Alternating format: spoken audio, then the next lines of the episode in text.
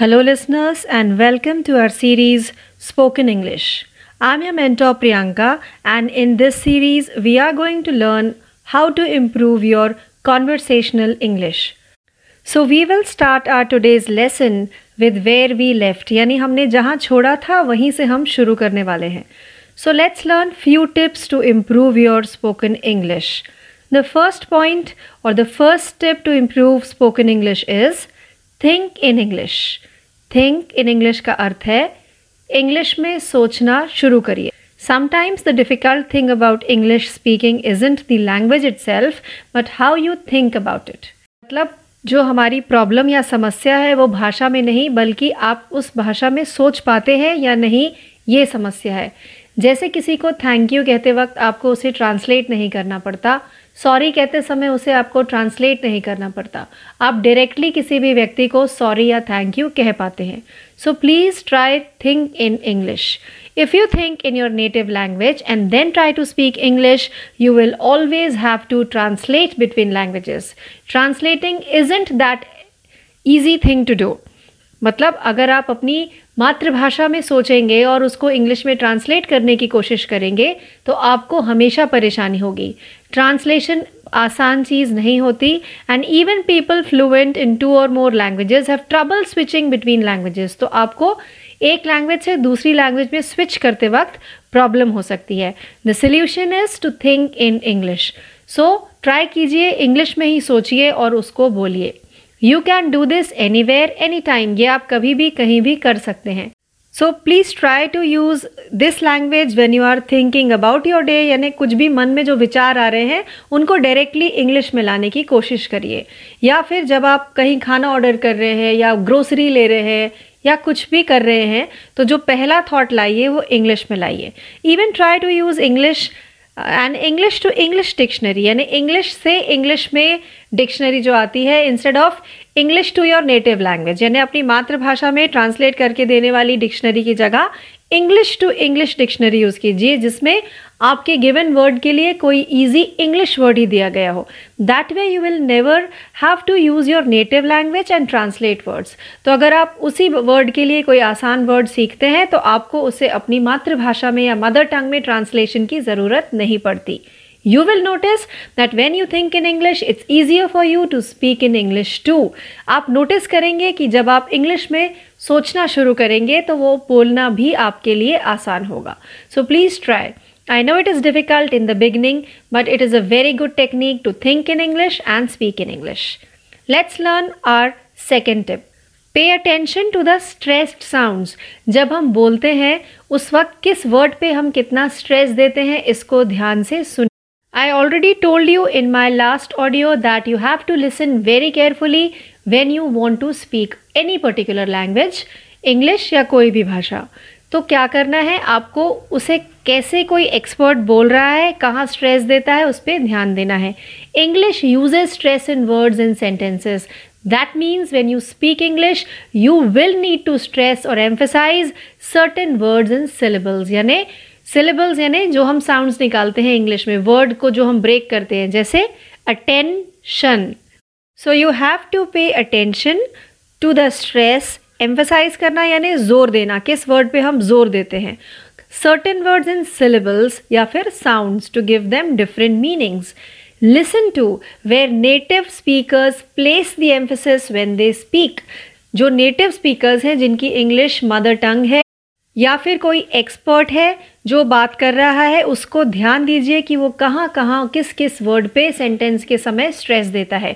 Try to repeat in the same way to improve English stress in your own speech जब आप बोलने की कोशिश करें तो प्लीज़ ट्राई टू रिपीट जैसे मैंने आपको बताया मिमिक कीजिए इमिटेट कीजिए। तो कहाँ स्ट्रेस देना है, उसको ध्यान से सुनिए और बोलने की कोशिश करिए। This won't only help you to speak English, but it might even reduce misunderstandings.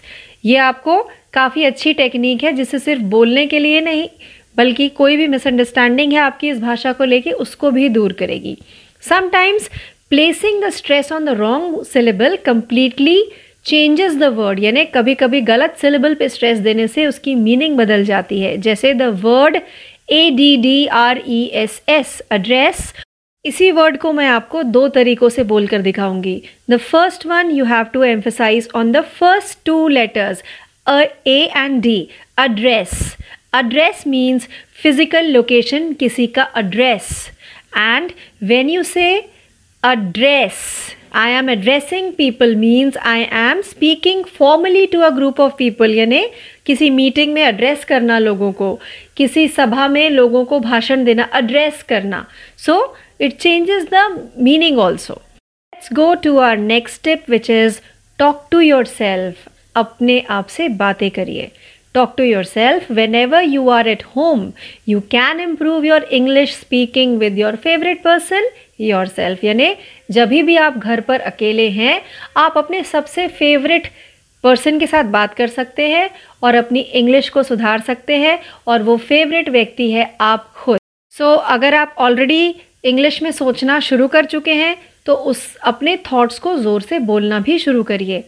हमारे फ़र्स्ट टिप थी थिंक इन इंग्लिश हमारी ये टिप कहती है कि अगर आप already you have started thinking in English try speaking your thoughts out loud read out loud to practice is practice जितना प्रैक्टिस करेंगे, अगर कोई करेक्ट करने वाला भी नहीं है आपके पास तो just the act of speaking out loud will help you become more comfortable speaking English तो सिर्फ़ आपका ज़ोर ज़ोर से इंग्लिश बोलना, आपको इंग्लिश बोलने के लिए काफ़ी कंफर्टेबल यानी आपके लिए काफ़ी आरामदायक बना देगा और आप काफ़ी अच्छा इंग्लिश बोल पाएँगे।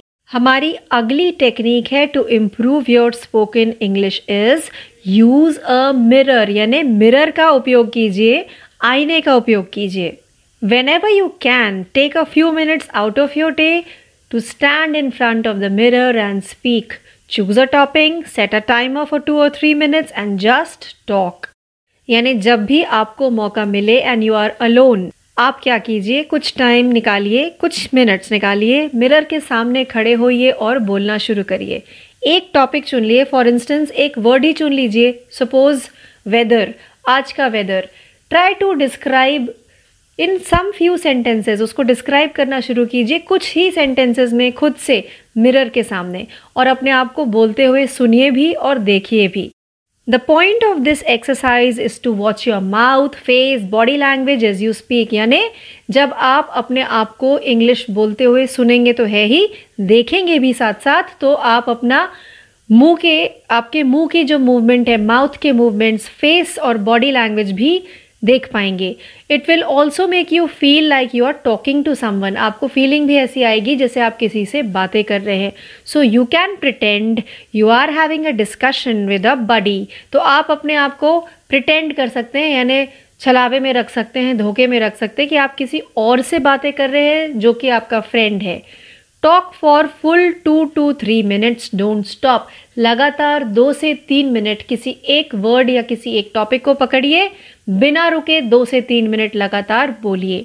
If you get stuck on a word you don't know अगर आप किसी ऐसे शब्द पे अटक जाते हैं कि इसके आगे अब मैं क्या बोलूँ try expressing your idea in a different way तो अपने उस आइडिया को दूसरे तरीके से एक्सप्रेस करने की कोशिश करिए। You can always look up how to say that word after two two three minutes and बाद में आप उस तरीके को जो, जहाँ पे आप स्टक हो गए थे या अटक गए थे, दोबारा कोशिश कर सकते हैं उस टू टू थ्री मिनट्स के पीरियड के स्टॉप होने के बाद। This will definitely help you find out what kind of words or sentences you have trouble with इस एक्सरसाइज से डेफिनेटली आपको ये फीलिंग आएगी कि किस तरह के वर्ड्स या सेंटेंसेज में आपको मुश्किल आती है ट्रबल आता है। Let's move on to our next step which is grammar पे नहीं इंग्लिश बोलने पे फोकस कीजिए। Do not focus on grammar but focus on the fluency part so when you speak in English how often do you stop यानी जब आप English बोलने की कोशिश करते हैं तो कितनी बार रुकते हैं? जितना रुकते हैं, उतना आपका कॉन्फिडेंस जाता है। जितना रुकेंगे, उतना आपका कंफर्ट जाता है। Try the mirror exercise above यानी जो मैंने आपको ऊपर मिरर की एक्सरसाइज बता दी, उसको करने की कोशिश कीजिए। Challenge yourself to speak without stopping or stammering यानी अपने आप को चैलेंज कीजिए कि बिना रुके या बिना स्टैमर किए। स्टैमर करने का मतलब है रुक रुक के, अटक अटक के या हकला के बोलना। एंटायर टाइम में आपको कोशिश करनी है कि आप बिना स्टैमर किए या बिना बीच बीच में रुके बोलने की कोशिश करेंगे।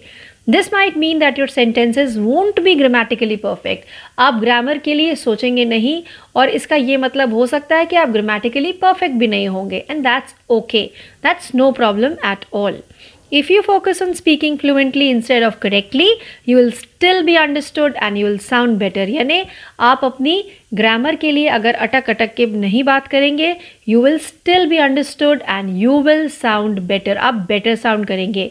You can fill in the correct grammar and word rules as you learn them better simultaneously यानी उसके साथ साथ अगर आप अपनी इंग्लिश की ग्रामर को अलग से करेक्ट करेंगे और वर्ड रूल्स के बारे में भी पढ़ेंगे या जानकारी लेंगे तो डेफिनेटली आप धीरे धीरे धीरे बेटर होते जाएँगे.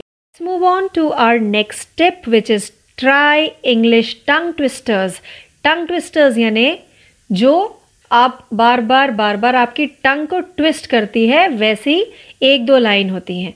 वो बहुत ज़्यादा आपके बोलने की प्रैक्टिस में हेल्प करती हैं। Tongue twisters are a great way to improve your fluency so try speaking tongue twisters Now let's see what are tongue twisters. Tongue twisters are series of words that are difficult to say quickly. One example देती हूँ. The 33 thieves thought that they thrilled the throne throughout Thursday.